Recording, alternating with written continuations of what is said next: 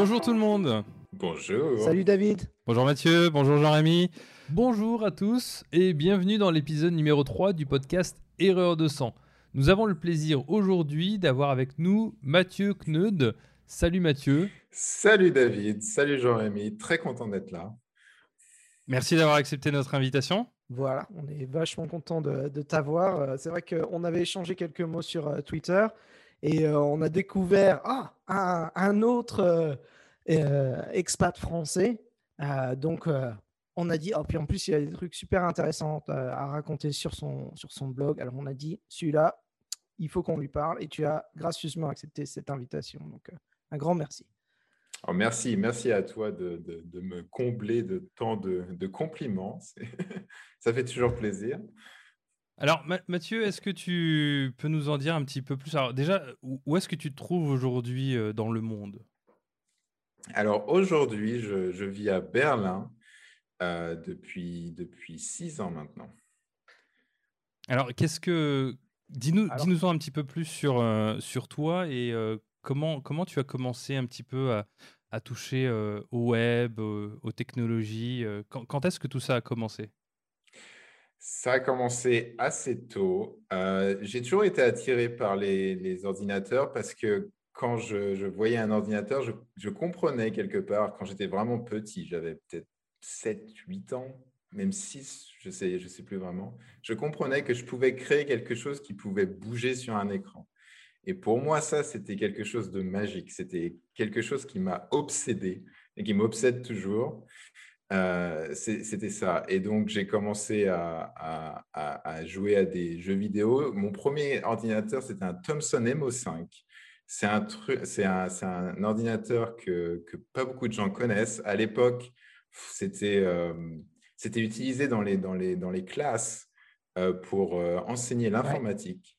Et c'était, ça marchait avec des, des, cassettes euh, magnétiques, là, des cassettes euh, comme des cassettes euh, audio. Et donc j'ai commencé avec ça. J'ai, déjà, j'avais des jeux et j'essayais de les, de les, hacker un petit peu, j'essayais de les modifier. Et après, bon, j'ai eu d'autres ordinateurs. J'ai eu Windows 3, 3.1 où j'ai, aussi modifié mes jeux en QBasic sous MS-DOS. Euh, ensuite, j'ai appris, j'ai appris le C euh, parce que, parce que j'étais très attiré par les jeux vidéo et très attiré par le fait que je pouvais euh, créer, créer vraiment quelque chose par moi-même, juste avec des mots. Et, je trouvais ça complètement fou. Donc, j'ai appris la programmation comme ça, petit à petit, en, modifiant des jeux existants. Et, et ensuite, j'ai créé mes propres jeux en utilisant C, quand j'avais 14 ans, quelque chose comme ça. Donc ça a commencé comme ça, vraiment une, une volonté créatrice euh, assez prenante.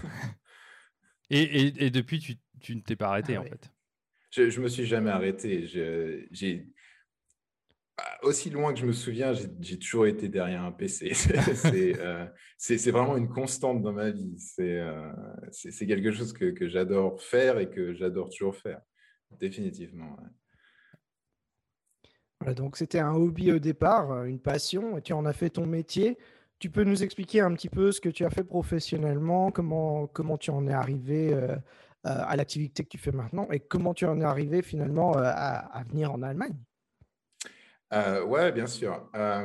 donc, j'étais vraiment passionné d'informatique et je suis toujours passionné d'informatique, mais j'avais un peu peur que cette passion commence à s'éteindre si je commençais à travailler dans l'informatique. C'était une, peur que j'avais parce que je me disais, OK, si je travaille dans l'informatique tous les jours pour des compagnies qui, qui, euh, qui font des produits ou qui ne m'intéressent pas forcément ou des choses que je n'ai pas forcément envie de faire, j'ai eu vraiment peur de perdre cette passion parce que c'était et c'est toujours super important pour moi. Euh, ça, donc, donc j'ai commencé à faire des études d'histoire ce qui n'a rien à voir avec, ce que je ah fais maintenant. Oui, on est. et, euh, et, j'ai. Bon, déjà, je n'aimais pas trop les maths quand j'étais euh, quand j'étais au lycée. Bon, après, la programmation, ce n'est pas, pas les maths qu'on apprend au lycée du tout. Mais, euh, mais bon, voilà, j'ai été dans la littérature. Et ensuite, j'ai été en, à l'université en fac d'histoire pendant deux ans. Ensuite, j'ai j'ai arrêté. je me suis posé des questions sur moi-même. Je me suis dit, bon, qu'est-ce que tu fais L'histoire, ça m'intéressait, mais il n'y avait pas beaucoup de débouchés. Je ne me voyais pas prof d'histoire ou, ou, chercheur, quelque chose comme ça. J'adore l'histoire, j'adorais l'histoire et j'adore toujours l'histoire. Mais, mais voilà, donc, donc après, j'étais dans la communication qui n'a toujours rien à voir avec ce que je Oui, il y, a un petit lien quand même, communication, informatique, multimédia. On se rapproche un peu. c'est vrai, c'est vrai. Et je ne regrette pas d'avoir fait ces études parce que je pense que la communication, c'est quelque chose de très, très important euh, dans tous les métiers. Et, quand, quand, on bosse dans une, euh, dans une équipe, je pense que la communication entre les, gens et même le management et, tout ça, c'est vraiment euh, super important. Donc, j'ai fait ça pendant deux ans, j'ai eu mon diplôme. Et ensuite, je me suis spécialisé dans la communication sur Internet. Et donc là, il y a vraiment un lien sur ce que je fais maintenant. Donc, je, suis web développeur maintenant. Euh, et, et, voilà, c'est comme ça que j'ai été, j'ai été je suis retourné dans l'informatique au final. Alors moi, moi, je suis curieux de savoir, c'est qu'est-ce qui, est-ce que tu te rappelles à l'époque, qu'est-ce qui t'a fait décider d'aller vers de l'histoire qui te plaisait plutôt que de te dire bon bah je vais peut-être faire une formation en informatique? Qu'est-ce qui qu'est-ce qui a fait que bah, en gros, euh, bon, l'histoire, je ne voyais pas de débouché, je ne voyais pas de, métier à, la sortie euh, de faire ça. Et donc, voilà, je me suis posé plein de questions. Et à un moment donné, je me suis dit, bon, Mathieu, tu es derrière un PC toute la journée, tu tu codes toute la journée, tu fais des jeux, tu, crées des programmes. Arrête de te mentir. il va falloir que tu regardes la vérité en face maintenant. Et euh, il va falloir que tu. Voilà. Et, et, et, j'avais peur de perdre ma passion pour l'informatique, mais à ce moment-là, je pense que j'ai compris mmh. qu'il euh, fallait que j'essaye. Et, sans essayer, euh, je ne pouvais pas vraiment savoir ce que ça allait donner au final. Et je ne regrette pas parce que j'adore toujours l'informatique, donc c'est parfait. Et donc j'imagine, donc tu avais euh, diplôme en communication, etc. Est-ce que ça n'a pas été... Euh, tu avais quand même une expérience, mais personnelle, en termes de code, etc., pour passer dans le monde professionnel et, euh, du coup euh, bah, montrer que, bah, écoutez, j'ai des compétences, j'ai des connaissances. Comment, comment faire cette transition et comment ça s'est passé pour toi? C'était compliqué, euh, effectivement. En gros, je, viens de Normandie, en France, donc nord-ouest.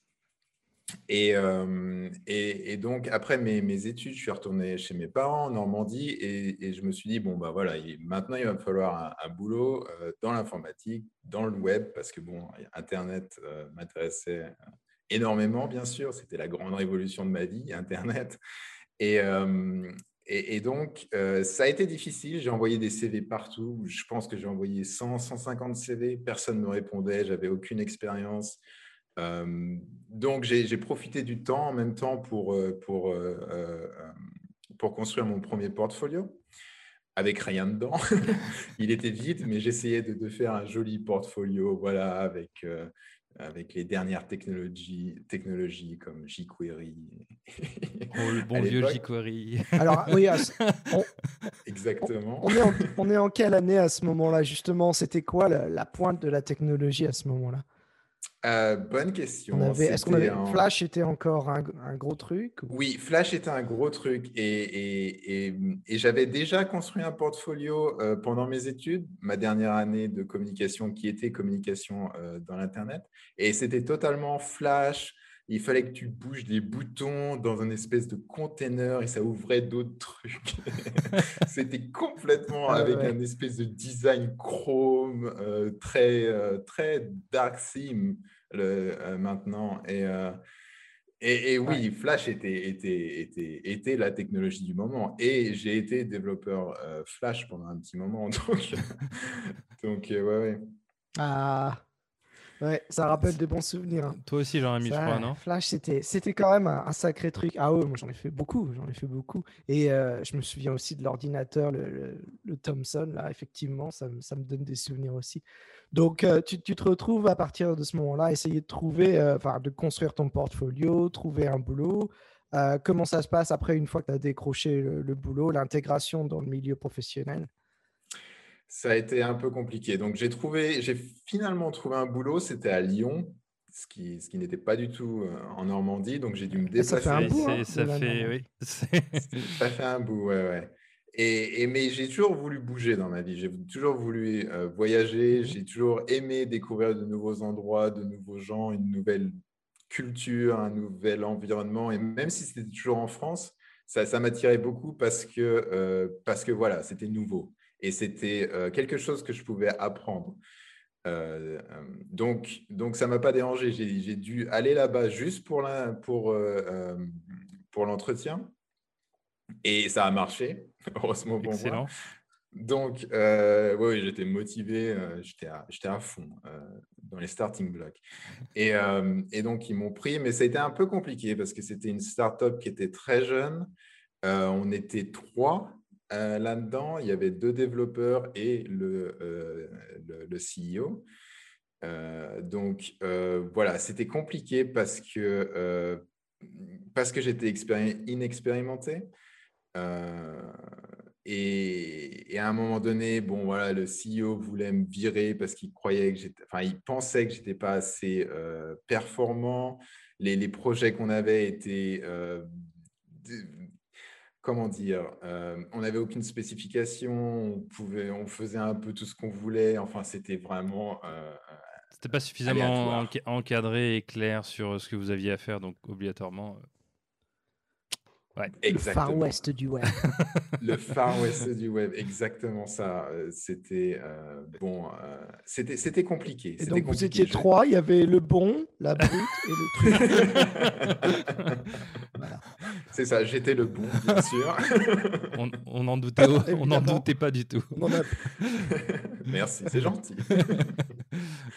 Mais ouais, c'était un peu ça. Euh, non, désolé, on était quatre. J'ai oublié de dire. Il y avait un chef de projet, mais qui était plutôt dans le, dans le côté euh, euh, marketing.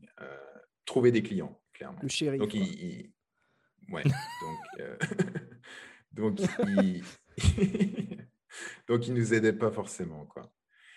Et, et, ouais, enfin, c'était difficile pour moi parce que j'étais dans une nouvelle ville, je connaissais, je connaissais un, peu, un peu de monde, mais bon, voilà, c'était nouveau. J'avais jamais vraiment bougé de ma, de ma région. Et, et, je bossais comme, comme, un, comme un cinglé, je ah bossais 10, bah. 11 heures par jour. Donc, donc voilà, c'était compliqué, clairement. Et donc après, après ça, qu'est-ce que, la, la, next, euh, la next step, c'était, quoi? Tu trouvé un autre boulot, une autre entreprise? Alors, l'entreprise euh, s'est plantée. Euh, elle a fait bon. oui. Elle s'est complètement plantée. Oui, bah oui. c'était, c'était prévu. Enfin, je, même à l'époque, je, je, voyais ça venir depuis longtemps. Donc, j'ai trouvé une autre entreprise. Euh, c'était une, euh, une agence web. Donc, enfin, ma première, mon premier boulot était une agence web déjà. Donc, on avait beaucoup de différents clients. La, deuxième, euh, mon deuxième boulot, c'était ça aussi, agence web. c'était, c'était un peu compliqué aussi. ils attendaient beaucoup de moi parce qu'on était encore 6 six, je crois, avec le CEO.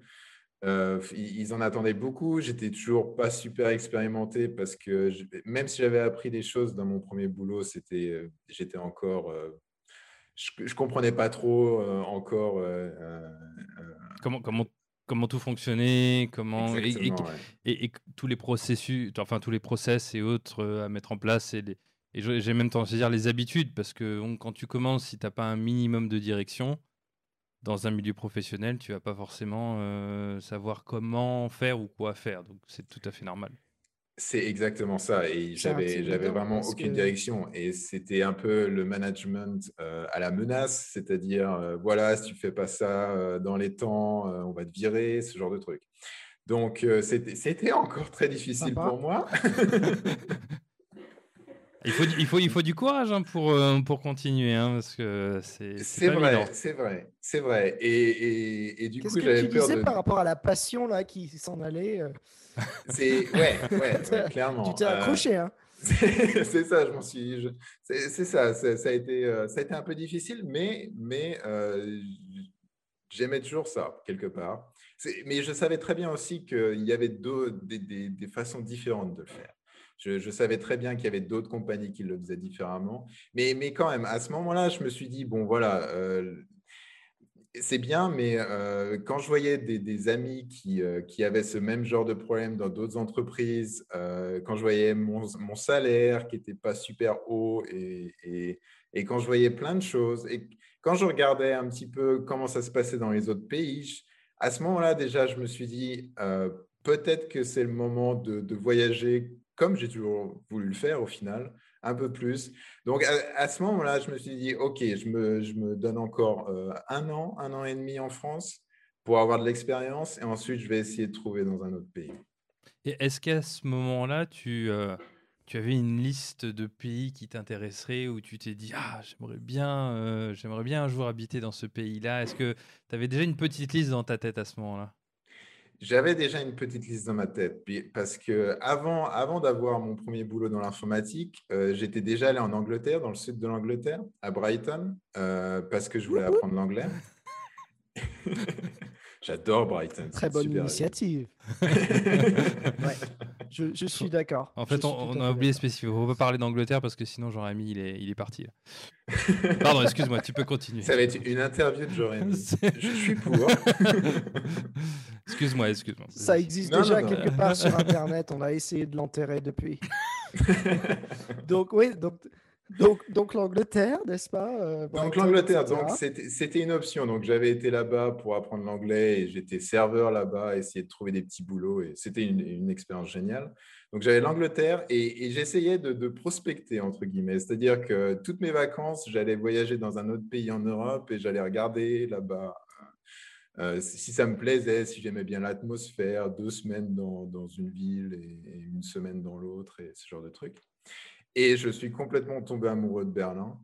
Euh, quand j'étais là-bas, euh, déjà, je savais que ça allait me plaire quelque part avant, avant d'y aller. Et, euh, c'est vrai que quand j'étais en vacances là-bas, je me suis dit, OK, c'est exactement là où je vais aller. Et je vais essayer de tout faire pour, prendre pour, pour avoir un maximum d'expérience et pour aller là-bas et pour, pour bosser là-bas. Alors, justement, qu'est-ce qui t'a qui fait aimer? Quel a été le, le petit, le petit truc en plus euh, que tu t'es dit, euh, ah, ça, m'a l'air intéressant C'est la... J'avais l'impression que c'était une ville très tolérante. En France, j'avais, j'avais un peu l'impression que les gens se jugeaient. J'aime beaucoup la France. J'aime pas critiquer la France, c'est mon pays, je viens de là-bas. Mais j'avais l'impression que les gens se jugeaient un peu trop. C'est-à-dire, oh, t'es, es habillé comme ça. Euh, les gens jugent sur, sur, sur, ton apparence.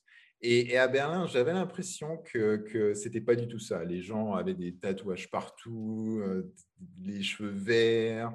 Euh, c'était normal pour eux. C'était vraiment quelque chose euh, qui était normal. Et aussi, je ne sais pas, il y a une espèce d'énergie de, à Berlin. Et, je pense que c'est lié au fait qu'il y a beaucoup, beaucoup de gens qui viennent de partout en Europe ici c'est un, melting pot euh, euh, extraordinaire. Il y a, enfin, j'ai des, des, des, potes maintenant qui viennent de Grèce, d'autres qui viennent d'Estonia, de, euh, d'Estonie. Je sais même plus comment.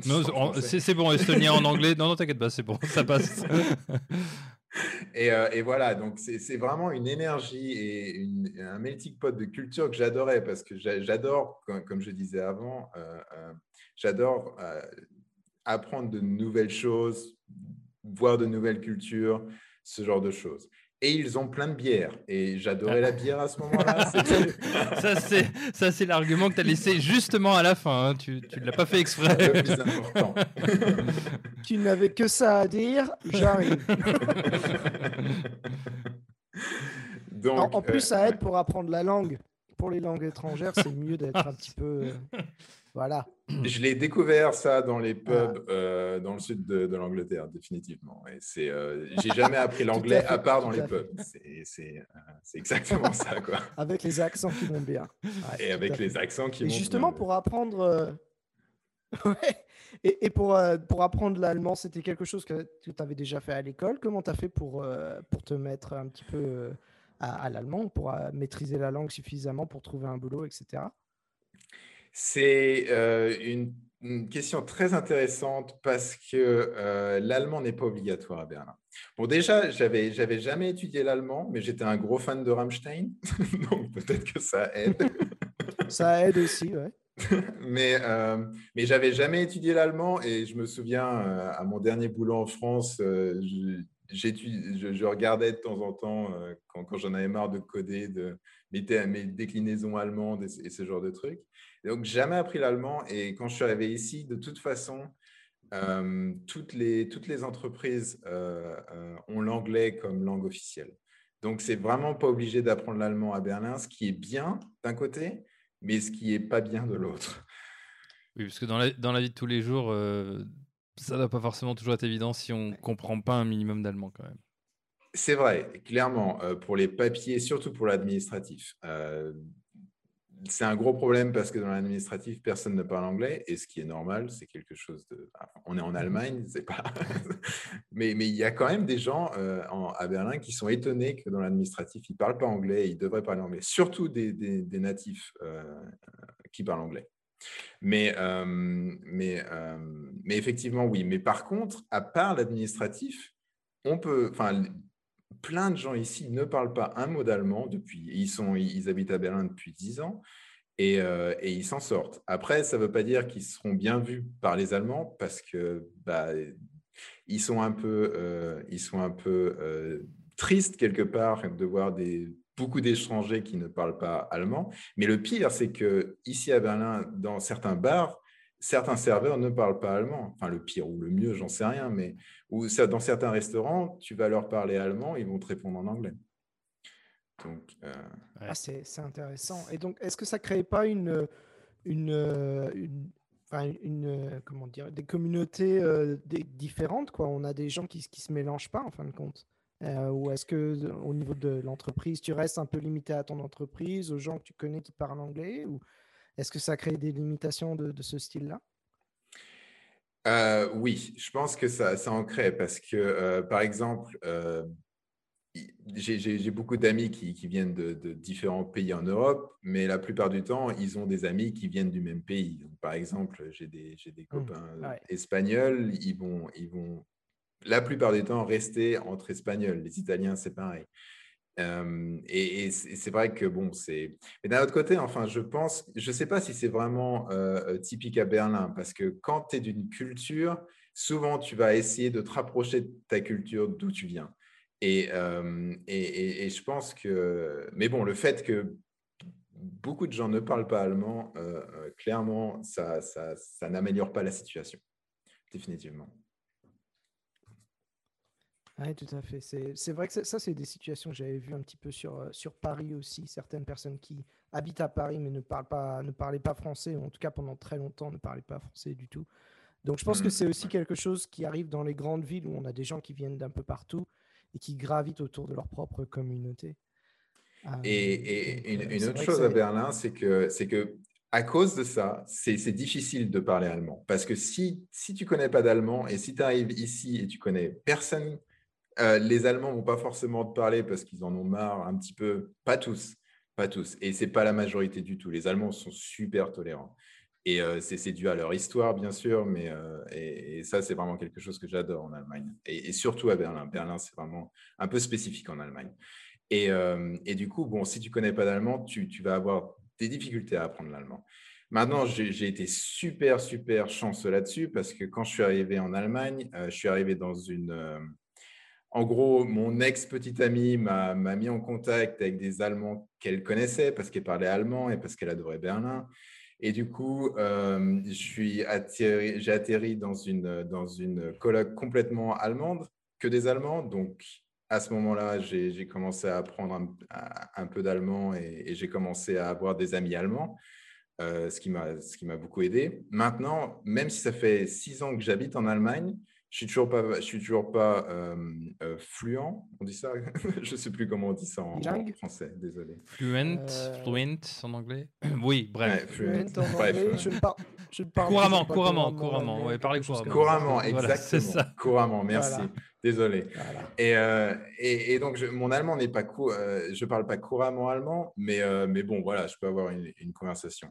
Mais et puis après, bon, je suis un peu difficile avec avec avec moi-même et j'ai du mal à, dire que je parle couramment anglais aussi. Donc, donc voilà. Mais euh, et, donc j'ai été, été, chanceux, mais, mais, pour des gens qui, qui arrivent à Berlin et qui euh, n'ont aucun contact avec des Allemands, c'est clair que ça va être un challenge. Euh, ça va être un, ça va être un, challenge. Alors justement, on, t'a coupé, mais comment s'est faite du coup la, la, transition? Parce que tu, donc, on en était resté, tu étais en France, tu te formais, tu avais cet objectif.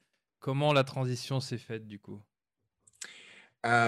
Donc du coup, oui, c'est, j'avais cet objectif et donc j'ai, j'ai continué à bosser dans ma deuxième compagnie, ma deuxième agence web. Et ensuite, bon, j'en ai eu marre, j'ai, j'ai connu mon premier burn-out, génial, quelque chose qu'on a un peu tous connu, je pense, malheureusement.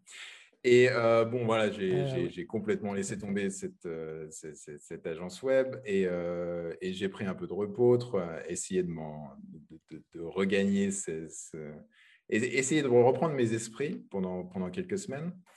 Et, et j'ai retrouvé du boulot chez Orange. Donc, c'était ma première grosse compagnie avec laquelle je, je bossais et j'ai pas vraiment aimé. Et, et à ce moment-là, je me suis dit, OK, c'est le moment, euh, j'en ai marre d'être en France, j'en ai marre de chercher des boulots euh, autour de Lyon. J'aime beaucoup Lyon, mais, euh, mais la ville ne me correspondait pas trop non plus. Donc, donc j'ai commencé à chercher sur Internet des, des, des, des boulots à Berlin. Et, et j'en ai trouvé un. On a fait l'interview, l'entretien par Skype. Euh, ça s'est bien passé. Euh, ils m'ont tout de suite pris. Et donc, avec cette euh, assurance d'avoir un boulot à Berlin, donc je suis parti là-bas. J'étais avec mon ex-petite amie, qui était ma petite amie à l'époque, qui connaissait bien Berlin, qui, m'a mis en contact avec cette colloque d'allemand. Et j'étais super chanceux là-dessus.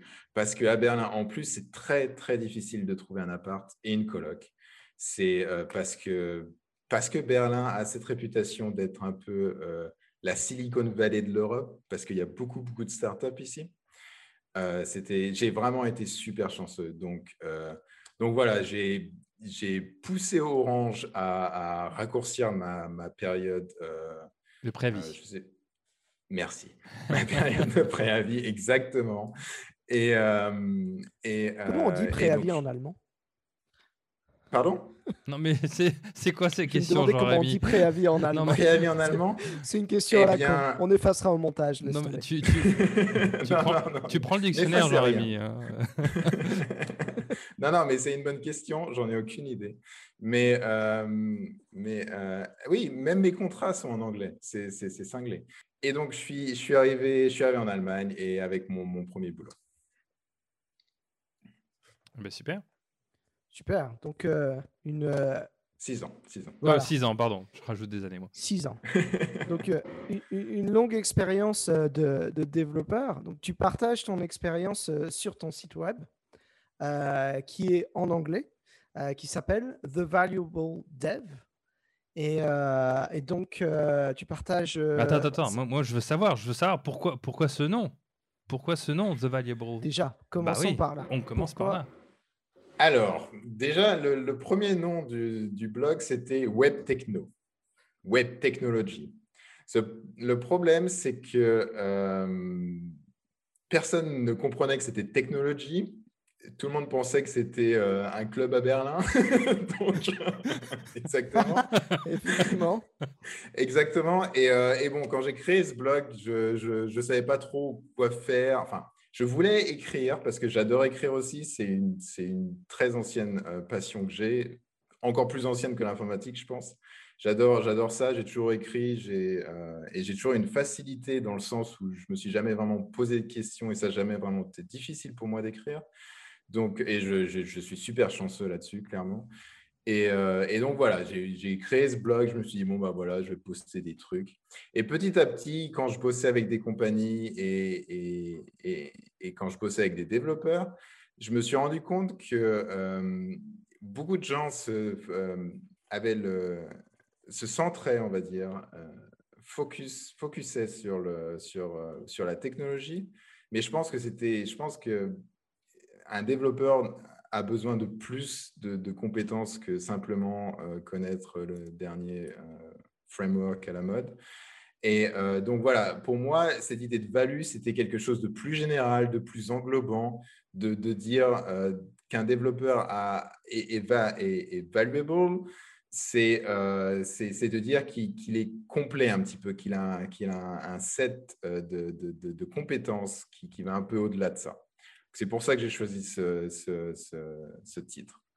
C'est une très bonne Alors justement, quel genre de compétences Merci. Alors, oui, Jean-Rémy, vu qu'il est en Angleterre, il y a un, un, petit décalage de 5 secondes, il ne le fait pas exprès, le pauvre on va l'excuser, il est en Angleterre, mais c'est Brexit. C'est pour ça que des fois il parle un petit peu euh, en même temps que les autres, c'est que voilà, c'est le Brexit effectivement. Pardon. Vas-y, C'est aussi que j'essaie d'interrompre David parce qu'il parle tout le temps. Il faut que je le maîtrise.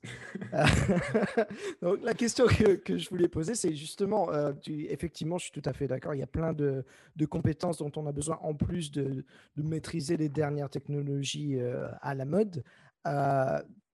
De quelles compétences tu, traites sur ton blog? Qu'est-ce qui te paraît le plus important? Euh, Qu'est-ce qui, est, donne le plus de valeur à, un développeur en dehors des compétences techniques pures? Euh, c'est une bonne question et c'est une question que, je me pose toujours parce que c'est pas, je pense pas qu'il y ait de, réponse définitive là-dessus.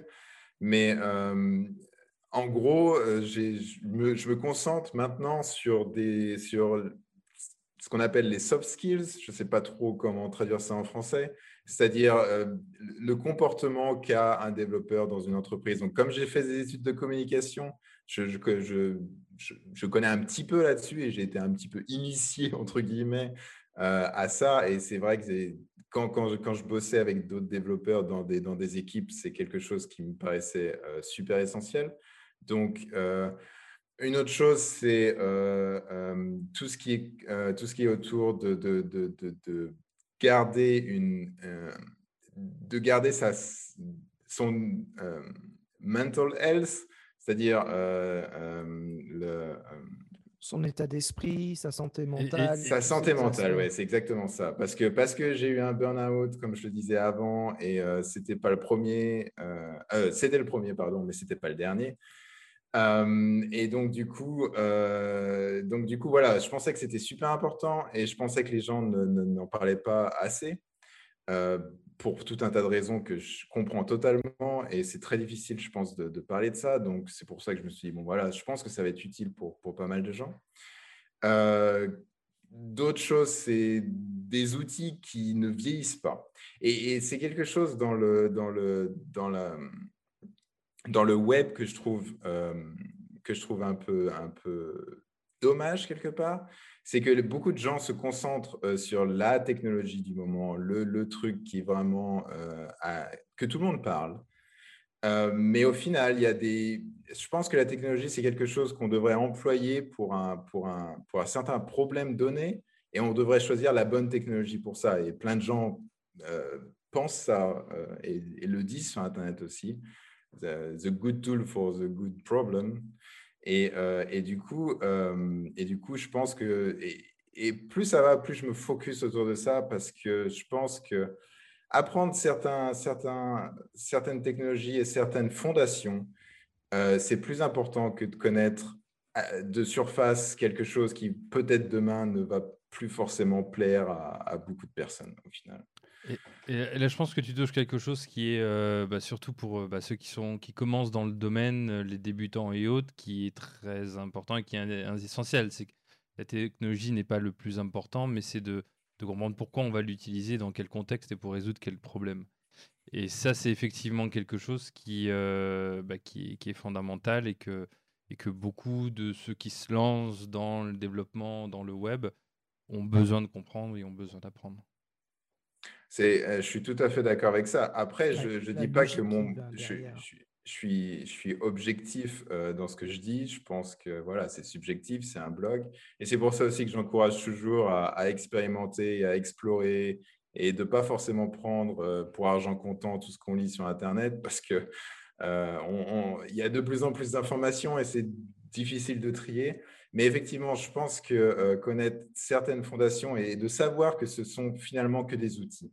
Et comme on n'utiliserait pas un marteau pour, pour laver sa vaisselle, ce serait un peu dommage d'utiliser une technologie pour un problème qui, pas, qui ne peut pas être vraiment résolu effectivement avec cette, avec cette technologie.